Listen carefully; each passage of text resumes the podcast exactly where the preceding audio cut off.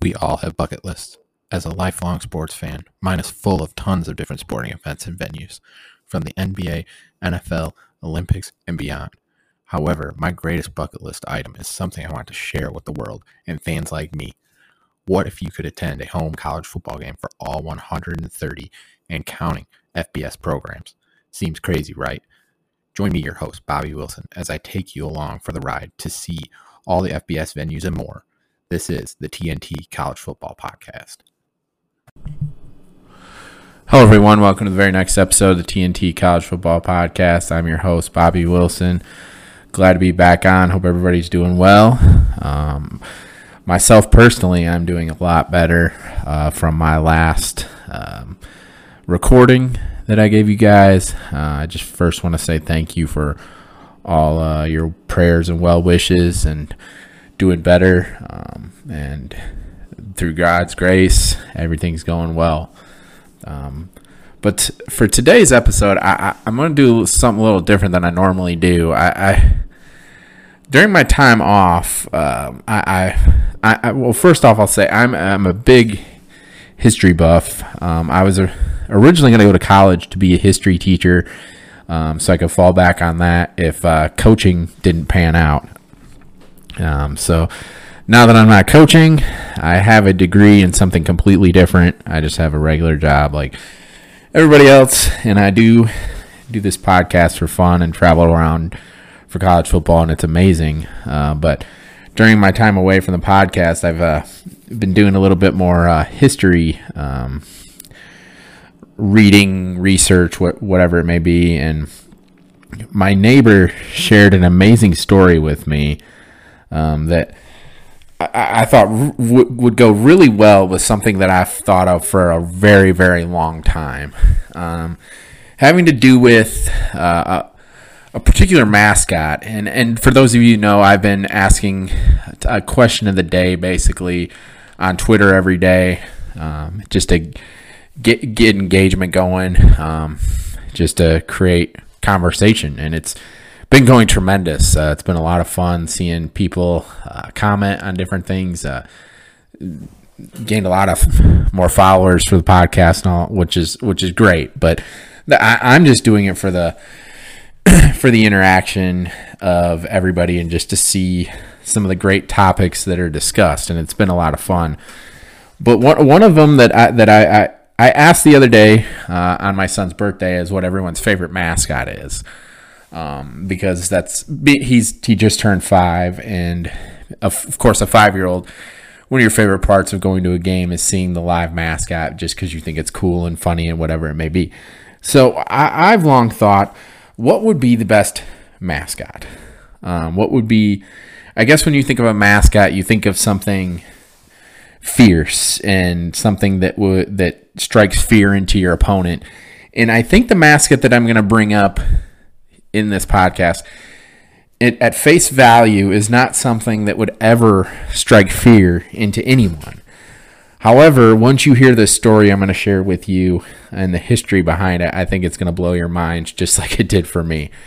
Um, pretty, pretty amazing thing. So, for those of you that don't know, um, Eastern Michigan University has not always been the Eagles. Um, in 1991, the, in May of 1991, they changed their mascot from the Hurons, um, and, which was uh, an Indian tribe. Uh, if if you know Michigan and you know the Great Lakes, obviously Lake Huron, um, the Huron Indian tribe got their name just from being near Lake Huron, as you would expect. Um, and the Huron name in Michigan um, is, is something that you see and hear a lot. Uh, I grew up, I'm born and raised in Flint, Michigan, so I've been around uh, Michigan and everything that there is to do with Michigan my whole life. Now, I, I mean, I live in Illinois now, but I always will have Michigan in my heart. So this this was an interesting something that I've thought about over time. Knowing that Eastern Michigan changed their name from the Hurons to the Eagles I didn't know the whole story behind it, and I'll, I'll just give you like a brief little synopsis about it. Uh, in 1991, um, a student at Eastern Michigan um, brought basically decided, or not decided, they, they, they put in a complaint about the name, the the uh, name Hurons, and the logo that they had, which depicted a Native American um, on the logo. So this per the student at the university um, put in a complaint, registered it through some different uh, um, uh, different American Indian uh, uh, things and such, and uh, the president of the university got word of it. Um, they went through the Michigan Civil Rights um, and through the office and went from there when it came to the complaint. The complaint reached the president of the University of Eastern Michigan, and he decided to form a committee to try to get to the root of the complaint and try to go through the process, um, creating a, a board uh, to to go through the complaint. the The leader, uh, the head of the committee, was the athletic director, Gene Smith, um, and Gene Smith was tasked with formulating uh, and compiling a bunch of uh, and, and investigating the whole process. Um, so, as you could t- as you could guess, um, that would take a, a, long time. And the and they found out during doing their investigation that the origin of the mascot came uh, in the 1920s when a student uh, from uh, in a contest that took place at Michigan State Normal College, uh, where the name Huron uh, and the logo was presented, and that's just kind of how it went from there. Um, and long, a long story short, that they got different uh, Native American tribes involved, different chiefs. Uh, found out that there were still living descendants of the Huron tribe. They got two of the chiefs involved that, that were still living from that tribe. One lived in Oklahoma, the other lived in Canada. Um, and got them t- and then got them together and kind of went through the process of just um, of form of trying to decide what they were going to do with this. Uh, the original conclusion that they came to was to keep the name Hurons, but just to change the logo. Which I think, uh, if anybody knows one of the other directional Michigan schools, Central Michigan, they did the exact same thing. They the, almost the same type of scenario took place with the Chippewa tribe. Um, they met with the leaders of the Chippewa tribe. The Chippewa tribe said they completely supported the name um, and they were completely fine with it. So Central Michigan went with a block C as their logo, and they, of course, have kept the name Chippewas to this day. So the Eastern Michigan Hurons was basically it was going to have the same type of result. Um, everything went went the way the way that they were going through the investigation. Different board meetings took place, and it just kind of went from there. So the committee uh, comes to the conclusion that, hey, we're going to keep the name the Hurons, but we're going to change the logo. However, before the final vote takes place, uh, one of the regents, uh, one of the uh, one of the people on the at the meeting, um, Regent Burton, stood up, gave a speech. Um, he was the president of the board of regents at the university, um, and gave gave a passionate speech about um, being a minority and how he thought that the logo in the name might not be correct for the university. Um, Regent Burton was an African American man, uh, and and uh, it kind of went from there. Um, after after that took place, they decided to take a month off, kind of let everything stew over. Then they came back and Regent Burton comes back and and Rosen made some comments saying that during the past month he had talked to many of his friends and fellow minorities and that he felt that he had been wrong in his comments at the previous meeting. He said that he now felt that the board should keep the name but just find another logo. Now, the board, of course, was perplexed by all this because they felt compelled from his speech in the previous meeting where they felt now, okay, we need to change the name and the logo. So then he comes back, like I just said, a month later at the next meeting and says, hey, I've been talking with a lot of people. I don't think we should change the name. So just just a really really interesting situation. Um, and long story short, obviously the university decides to change the name and the logo. So now Eastern Michigan, as of May 1991, became the Eastern Michigan Eagles, and the Block E and different Eagle mascots have um, been been in place there for a long time. Of course, there are many, many um, former graduates and who who were a little hurt by this, still consider themselves the Hurons, and this is probably a topic that will go on and on for a long time, uh, or at least until those with that connection to the university have a. Until that time, um, it will be hard for some of those people to understand uh, why they changed the name and all this and that. I'm not here to debate that topic. I'm here to talk about the opportunity missed by Eastern Michigan when it did come to naming the mascot. I have long thought that Eastern Michigan, of course, the acronym EMU, should should have changed themselves to the EMU Emus. Now, this is probably going to sound ridiculous, but I, I think it's a perfect marketing scheme employ on their part. I, have looked for different emu mascots at the college level, not there. I think this would have been an opportunity, a, a great opportunity for them to um, set themselves apart from everyone. And the acronym, of course, the the name emu goes perfectly together. I think it just makes perfect sense. And you could do a lot of things with an emu logo. I, I think we could you could go on and on about that. So I know I might sound a little crazy with that, but here's where the history part comes up. Here, here's where my mind was blown a little bit. I'm just going to read from you um, an, a little insert that I was provided about this topic, and I've done some more research on this. It's it's truly amazing. In 1932, the Great Emu War of Australia. Um, I'm sure you guys are really shaking your head and wondering what, is, where am I going with this? So, uh, the Great Emu War: How Australia started a war against flightless birds and lost. The 1932 Great Emu War in Australia was an absurd yet futile military exercise to establish dominance over a species of flightless bird that ended in failure. On December 10, 1932, the Great Depression led Australia to declare war on one of the on one of its beloved flightless birds, the emu. It provided it proved to be one of the most futile military upsets of all time.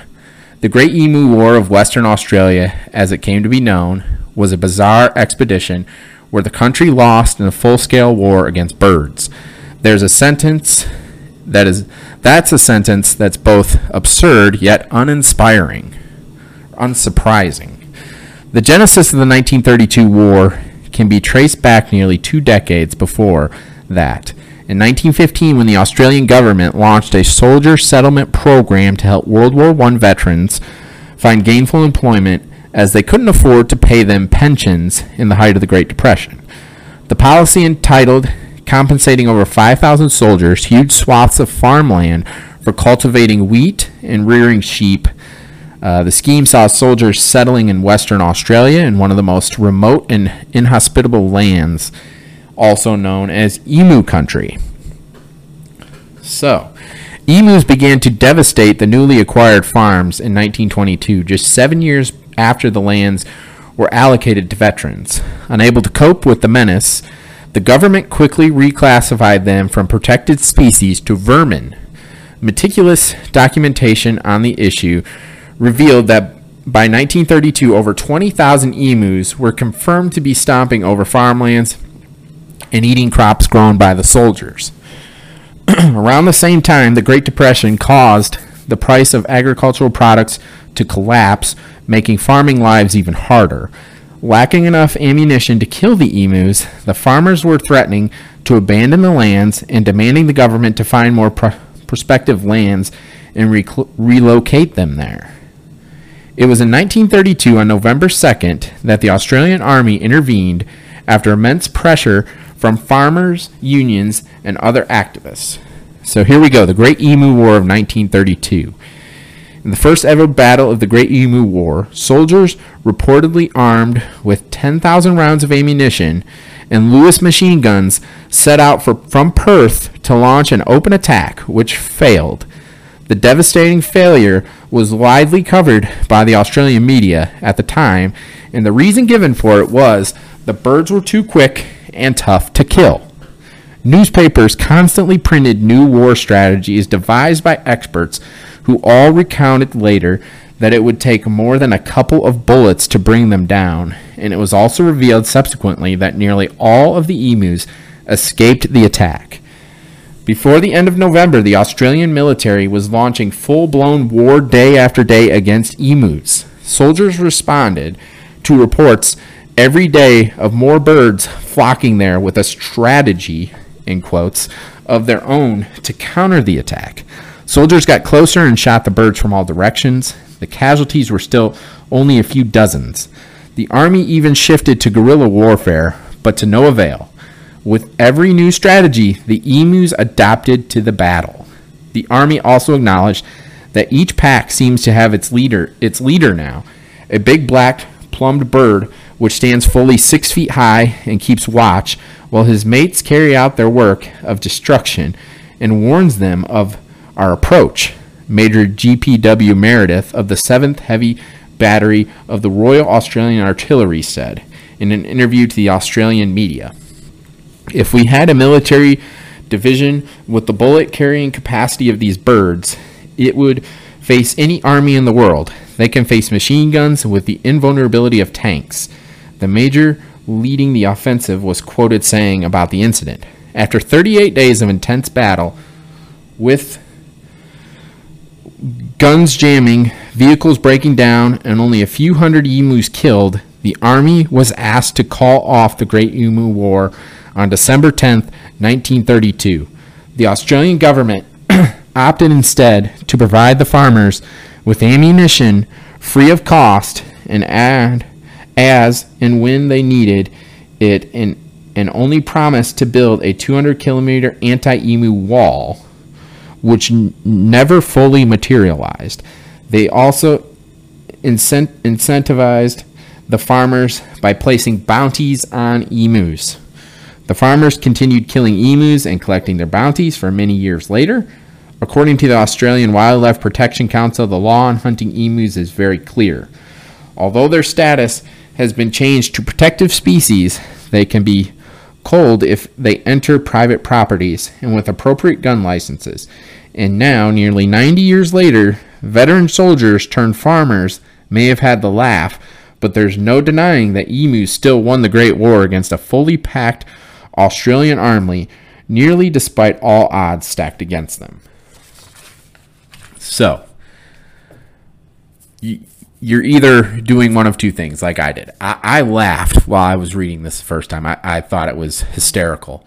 Just the whole concept of these emus being able to defeat an army of machine guns and artillery being shot at them. It just blew my mind.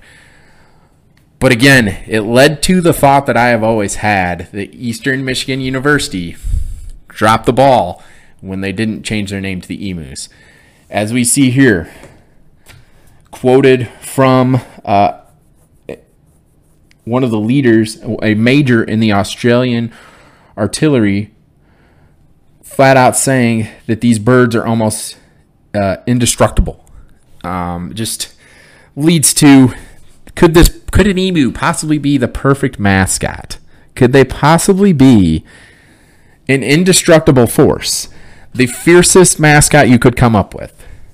Again, I, I, raise up this topic in discussion just to have some fun with with this topic that I've done some research on, just because I found it pretty hysterical that these emus were able to defeat an entire army with machine guns and, and, and the like. And the fact that that this lasted for as long as it did, it, it, it's uh, saying 38 days of intense battle, guns jamming, vehicles breaking down, um, and only a few hundred emus killed.